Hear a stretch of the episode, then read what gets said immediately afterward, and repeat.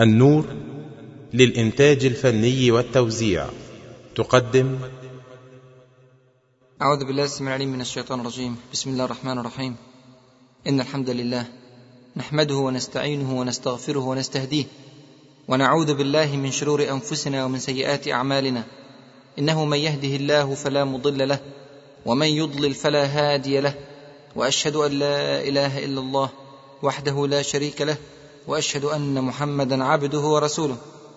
اللهم ألف بين قلوبنا وأصلح ذات بيننا واهدنا سبل السلام ونجنا من الظلمات إلى النور وجنبنا الفواحش ما ظهر منها وما بطن وبارك لنا في أسماعنا وأبصارنا وقلوبنا وأزواجنا وذرياتنا وتب علينا إنك أنت التواب الرحيم. وصل اللهم وبارك على سيدنا محمد وعلى آله وصحبه وسلم. والحمد لله رب العالمين. ثم أما بعد فمع الدرس السابع من دروس الصديق رضي الله عنه وأرضاه وفي الحلقة السابقة تحدثنا عن المصيبة الكبرى والبلية العظمى التي عصفت بالمدينة المنورة وكادت أن تطيش بعقول الصحابة لولا أن الله عز وجل من على المسلمين بالصديق رضي الله عنه وأرضاه. تلك المصيبة كانت وفاة الرسول صلى الله عليه وسلم وفصلنا في الفتن المتعددة التي مرت بالمسلمين بعد وفاته صلى الله عليه وسلم وكانت هلكة المدينة محققة إذا لم ينتخب خليفة لها في أسرع وقت. وذكرنا إسراع الأنصار رضي الله عنهم أجمعين بالذهاب إلى سقيفة بني ساعدة لاختيار الخليفة. اعتقادا منهم أن هذا حق لهم لا ينازعهم فيه أحد وذكرنا مبرراتهم في ذلك. ثم ختمنا الحلقة السابقة بوصول نبأ اجتماع الأنصار في السقيفة إلى المهاجرين أو قل إلى أبي بكر وعمر وأبي عبيدة بن الجراح رضي الله عنهم وأرضاهم فذهب ثلاثتهم إلى السقيفة. في هذه الأثناء وقبل وصول المهاجرين إلى السقيفة كان الأنصار قد خطوا خطوات هامة في عملية اختيار الخليفة. اجتمع الأنصار أوسهم وخزرجهم على اختيار الصحابي الجليل سعد بن عبادة رضي الله عنه وأرضاه زعيما للمسلمين وخليفة لرسول الله صلى الله عليه وسلم. سعد بن عبادة يا إخوة هو زعيم الخزرج ومع ذلك أيده كل الأوس. وسبحان الله هذه ولا شك فضيلة إيمانية عالية. لو تذكروا منذ سنوات قليلة وقبل قدوم رسول الله صلى الله عليه وسلم إلى المدينة كانت الحروب على أشدها بين الأوس والخزرج وآخرها يوم بعاث والذي حدثت فيه كما تعلمون مقتلة عظيمة جدا بين الطرفين بين الأوس والخزرج. لكن سبحان الله الآن تغيرت النفوس وتركت حظ نفسها وما عادت تفكر إلا في مصلحة هذا الدين. ولم يجد الأوس حرجا في أن يقدموا زعيم الخزرج للخلافة وأن يقفوا جميعا وراءه ولم يطرحوا اسما أوسيا بديلا بل قبلوا به دون ما أدنى جدل. إذا الرجل المرشح الأول للخلافة هو سعد بن عبادة في نظر الأنصار. وسعد بن عبادة رضي الله عنه وأرضاه أهل لكل خير. ولو كان الخليفة من الأنصار فسيكون اختيار سعد بن عبادة اختيارا موفقا لا ريب. تعالوا كده نتعرف على المرشح الأول للرئاسة من قبل الأنصار. تعالوا نتعرف على سعد بن عبادة رضي الله عنه وأرضاه. للأسف كتير منا ما يعرفش سعد بن عبادة أو يعرفه بصورة مشوهة. من هو سعد بن عبادة رضي الله عنه وأرضاه؟ الصحابي الجليل رضي الله عنه وأرضاه سيد الخزرج وأحد النقباء يوم العقبة الثانية. يوم العقبة الثانية وضع رسول الله صلى الله عليه وسلم على الأنصار اثني عشر نقيبا. كان منهم سعد بن عبادة رضي الله عنه وأرضاه. وكان شريفا في قومه. وكان يجير للمطعم بن عدي قوافله المارة بالمدينة وذلك قبل الإسلام. فهو عريق في الشرف. رضي الله عنه وأرضاه. وكان ممن شهد المشاهد مع رسول الله صلى الله عليه وسلم. وله مواقف مشهورة في الغزوات ولا سيما في الخندق حيث رفض إعطاء آه، غطفان ثمار المدينة ونزل رسول الله صلى الله عليه وسلم على رأيه في ذلك. كان رسول الله صلى الله عليه وسلم يجله ويقدره ويكثر من زيارته وذلك لمكانته بين الأنصار رضي الله عنهم. يروي قيس بن سعد بن عبادة رضي الله عنهما أن رسول الله صلى الله عليه وسلم زارهم في بيتهم فقال السلام عليكم ورحمة الله. صلى الله عليه وسلم يعني بيقول السلام عليكم ورحمة الله والباب كان مقفول. قال قيس فرد أبي ردا خفيا. يعني سعد بن عبادة يرد على السلام لكن بصوت منخفض. عليكم السلام ورحمة الله وبركاته. صوت لا يسمع رسول الله صلى الله عليه وسلم. فقلت لأبي قيس يقول ألا تأذن لرسول الله صلى الله عليه وسلم؟ فقال اتركه حتى يكثر علينا من السلام. الرسول صلى الله عليه وسلم يقول السلام عليكم ورحمة الله. وسيدنا سعد عايز يسمع منها كتير عايز يسمع السلام عليكم كتير من رسول الله صلى الله عليه وسلم. فقال اتركه حتى يكثر علينا من السلام. فقال صلى الله عليه وسلم السلام عليكم ورحمة الله.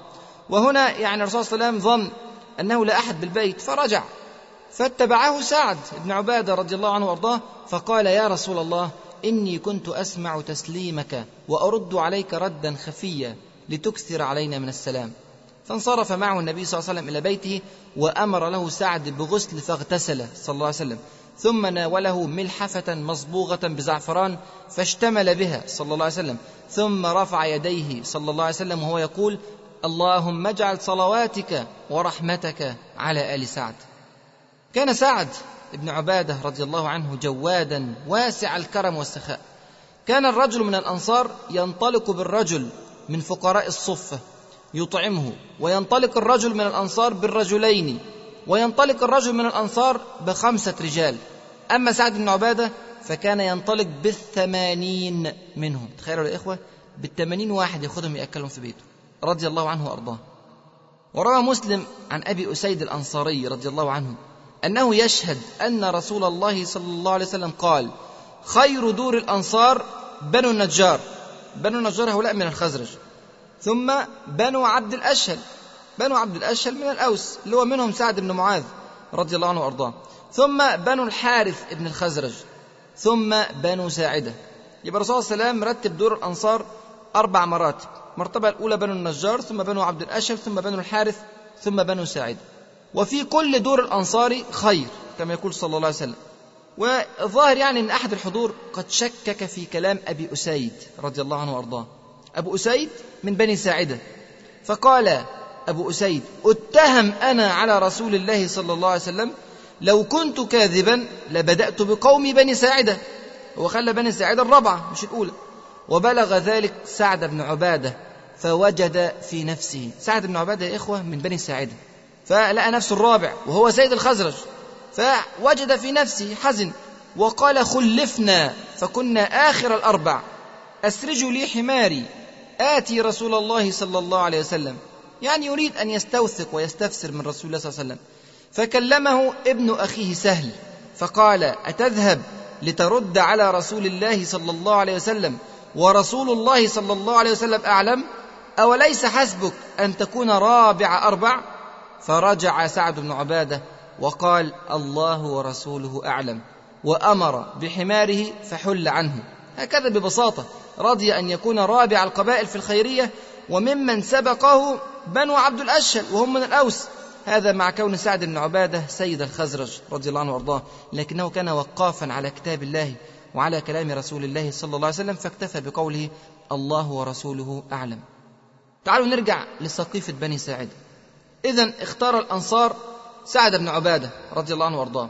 وكان مريضا رضي الله عنه وأرضاه ويجلس وهو مزمل بثوبه يعني متغطي بالثوب بتاعه.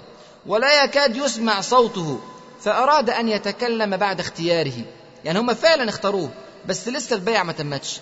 فلم يقدر على إسماع القوم جميعا فكان يبلغ ابنه بالكلام ويتحدث ابنه إلى الناس. فقال سعد بن عبادة رضي الله عنه وأرضاه بعد أن حمد الله وأثنى عليه بما هو أهله. يعني بيقول خطبة اللي هي خطبة افتتاح؟ استلام الخلافة يقول يا معشر الأنصار لاحظ هنا في الكلمة بتاعته إن أبو بكر وعمر وأبو عبيدة لسه ما دخلوش. ما فيش حد من المهاجرين موجود في السقيفة في هذه الخطبة. يا معشر الأنصار لكم سابقة في الدين وفضيلة في الإسلام ليست لقبيلة من العرب. نلاحظ هنا يا إخوة أنه يرفع من شأن الأنصار فوق كل القبائل العربية بما فيها قبائل مكة وفيها قريش. ليه كده؟ هو يفسر في خطبته فيقول إن محمدا صلى الله عليه وسلم لبث بضع عشر سنة في قومه يعني قعد 13 سنة هناك. يدعوهم إلى عبادة الرحمن وخلع الأنداد والأوثان فما آمن به من قومه إلا رجال قليل. ما كانوا يقدرون على أن يمنعوا رسول الله صلى الله عليه وسلم ولا أن يعزوا دينه ولا أن يدفعوا عن أنفسهم ضيما عموا به. حتى إذا أراد الله بكم الفضيلة ساق إليكم الكرامه الله شوف الكلام بتاع سيدنا سعد بن عباده قد إيه لطيف. يقول حتى إذا أراد الله بكم أيها الأنصار حتى إذا أراد الله بكم الفضيلة ساق إليكم الكرامة. يعني هنا ينسب سعد بن عبادة الفضل إلى الله عز وجل ويكمل ويقول وخصكم بالنعمة فرزقكم الله الإيمان به وبرسوله والمنع له ولأصحابه والإعزاز له ولدينه والجهاد لأعدائه فكنتم أشد الناس على عدوه وأثقلهم على عدوه من غيركم. طبعا كلام سعد بن عبادة يا إخوة كلام صحيح وكلام حقيقي. المهاجرون في بدر مثلا كانوا 82 أو 83 لكن الأنصار كانوا 231 وهكذا في كل المشاهد. كان دايما الأنصار أعدادهم أكبر بكثير من أعداد المهاجرين. ثم يكمل سعد بن عبادة خطبته فيقول حتى استقامت العرب لأمر الله طوعا وكرها وأعطى البعيد المقادة صاغرا داخرا. يعني العرب جميعا سلمت القيادة للمسلمين بفضل الأنصار. حتى أغنى الله عز وجل لرسوله بكم الأرض ودانت له بأسيافكم العرب. هنا سعد بن عبادة رضي الله عنه وارضاه وكأنه يشير إلى اعتقاده الراسخ أن العرب ستستهدف الأنصار بعد وفاة رسول الله صلى الله عليه وسلم. ليه؟ لأن الأنصار هم الذين أرغموا العرب على الاتباع. ثم يختم سعد بن عبادة رضي الله عنه وارضاه خطبته بكلمة جميلة فقال ثم توفى الله عز وجل رسوله صلى الله عليه وسلم وهو عنكم راض وبكم قرير العين. يعني مع قصر الخطبة في كلماتها إلا أنها كانت تحمل معاني عميقة كثيرة. يمكن القول اجمالا أن سعد بن عبادة رضي الله عنه وأرضاه ذكر مفاخر الأنصار وأفضالهم وحب الرسول صلى الله عليه وسلم لهم ووضع الأنصار بالنسبة للعرب. ذكر كل ذلك لهدفين رئيسيين فيما يبدو لي. الهدف الأول هو رفع الحالة المعنوية للأنصار. في مصاب فادح لسه الرسول صلى الله عليه وسلم لم يدفن بعد. نفى رضي الله عنه وارضاه عنهم الإحباط واليأس. ودعاهم لاستمرار المسيرة كما بدأوها.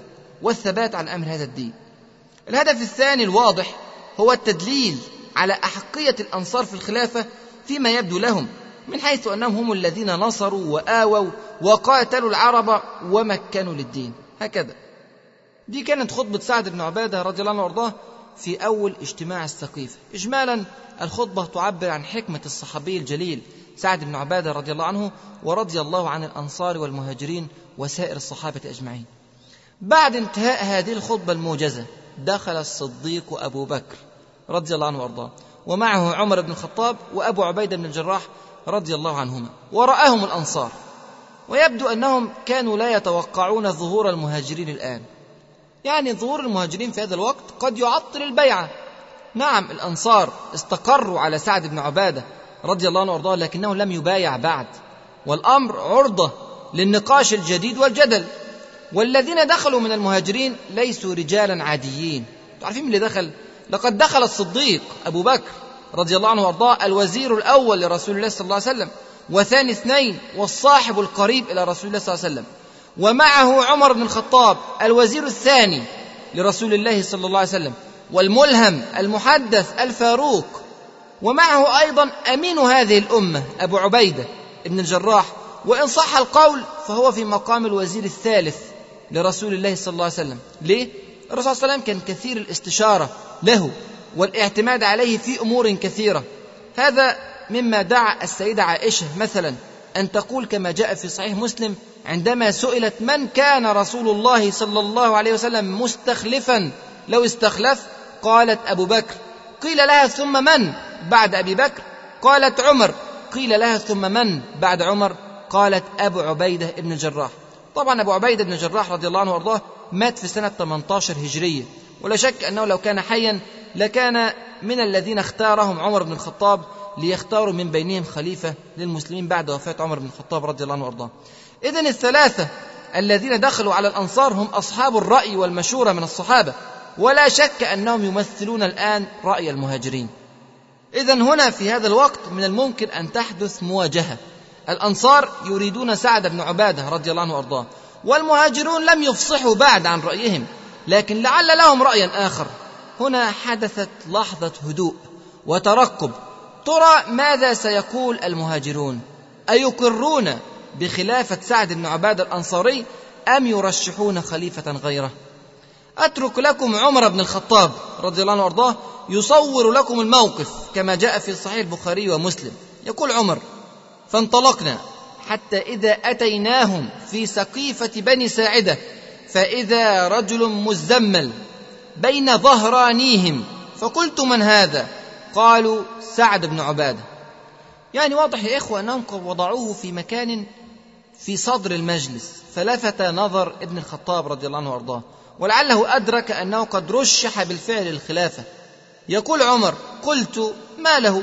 قالوا يوعك. وفي رواية وجع يوعك. يعني مريض. فلما جلسنا قليلا قام خطيبهم خطيب الأنصار. حدثت لحظة أكيد من الصمت ثم أدرك الأنصار أن وجود هؤلاء المهاجرين الثلاثة قد يغير من الأمور. ويحدث ما لا يريدونه. فقام خطيب الأنصار يريد أن ينهي المسألة قبل أن يتكلم المهاجرون. خطيب الأنصار هذا لا نعرف اسمه لم يشر إلى اسمه في الروايات الصحيحة وإن كان ابن حجر العسقلاني بيقول في فتح الباري أنه من المحتمل أن يكون ثابت ابن قيس رضي الله عنه وأرضاه. فهو الذي كان يطلق عليه خطيب الأنصار. والله أعلم بحقيقة الأمر.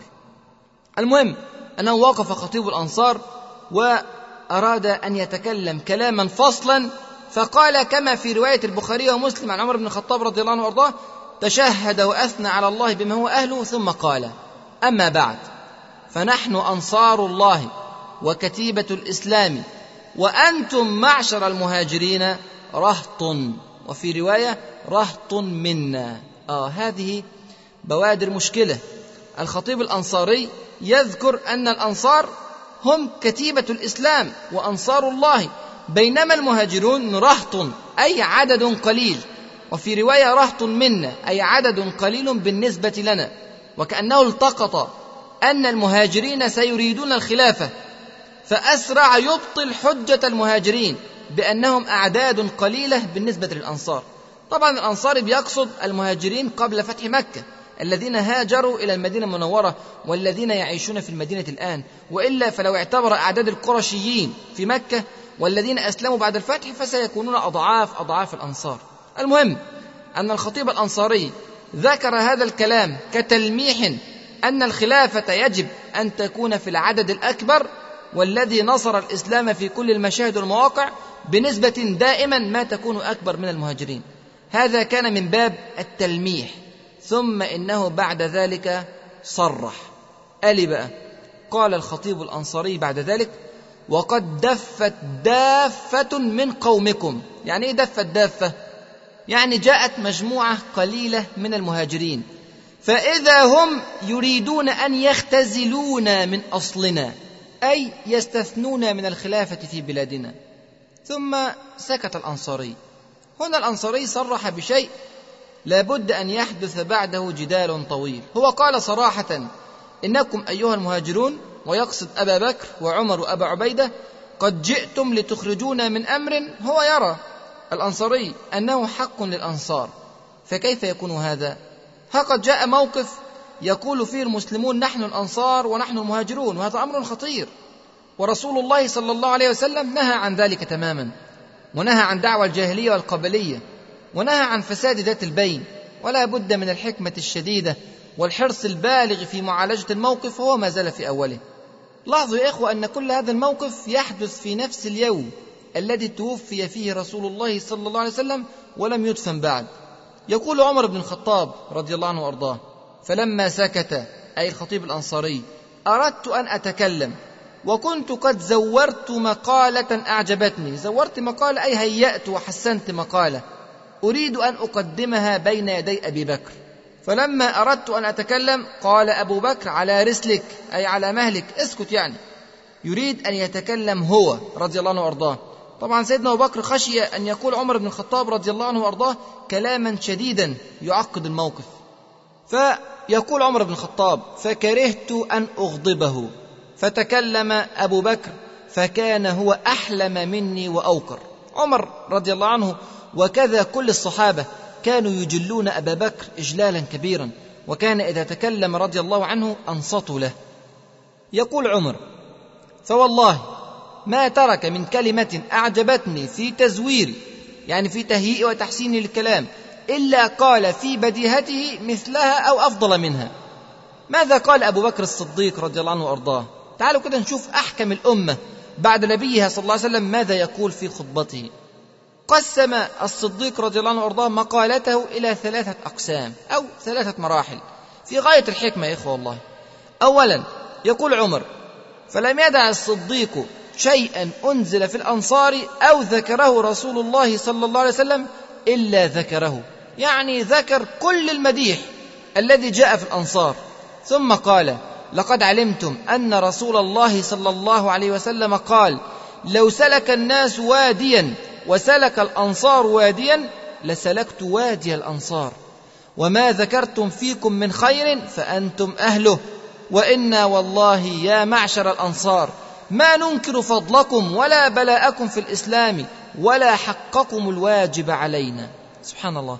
بهذه المقدمة اللطيفة احتوى الصديق رضي الله عنه وارضاه الأنصار وأشاع جوا من السكينة في السقيفة ووسع جدا في صدر الأنصار وأعطى لكل ذي قدر قدره. هذا كله يا إخوة دون كذب ولا نفاق. إنما ذكر الحق الذي ذكره الله عز وجل وذكره رسوله الكريم محمد صلى الله عليه وسلم. يبقى دي كانت أول مرحلة أو أول خطوة في كلام الصديق رضي الله عنه وأرضاه. ثانيا أما وقد سكنت النفوس فليذكر الحق الذي لا بد منه. قال الصديق رضي الله عنه ولكن العرب لا تعرف هذا الأمر أي الخلافة إلا لهذا الحي من قريش. هم أوسط العرب دارا ونسبا. والصديق هنا يحاول أن يوضح بهدوء الأنصار أن الحكمة تقتضي أن تكون الخلافة في قريش. ليه؟ لأن العرب لن تسمع ولن تطيع إلا لقريش. فمنهم النبي صلى الله عليه وسلم وهم أوسط العرب نسبا وأكثر العرب قربا لقلوب العرب لمكانة مكة الدينية القديمة في قلوب الناس.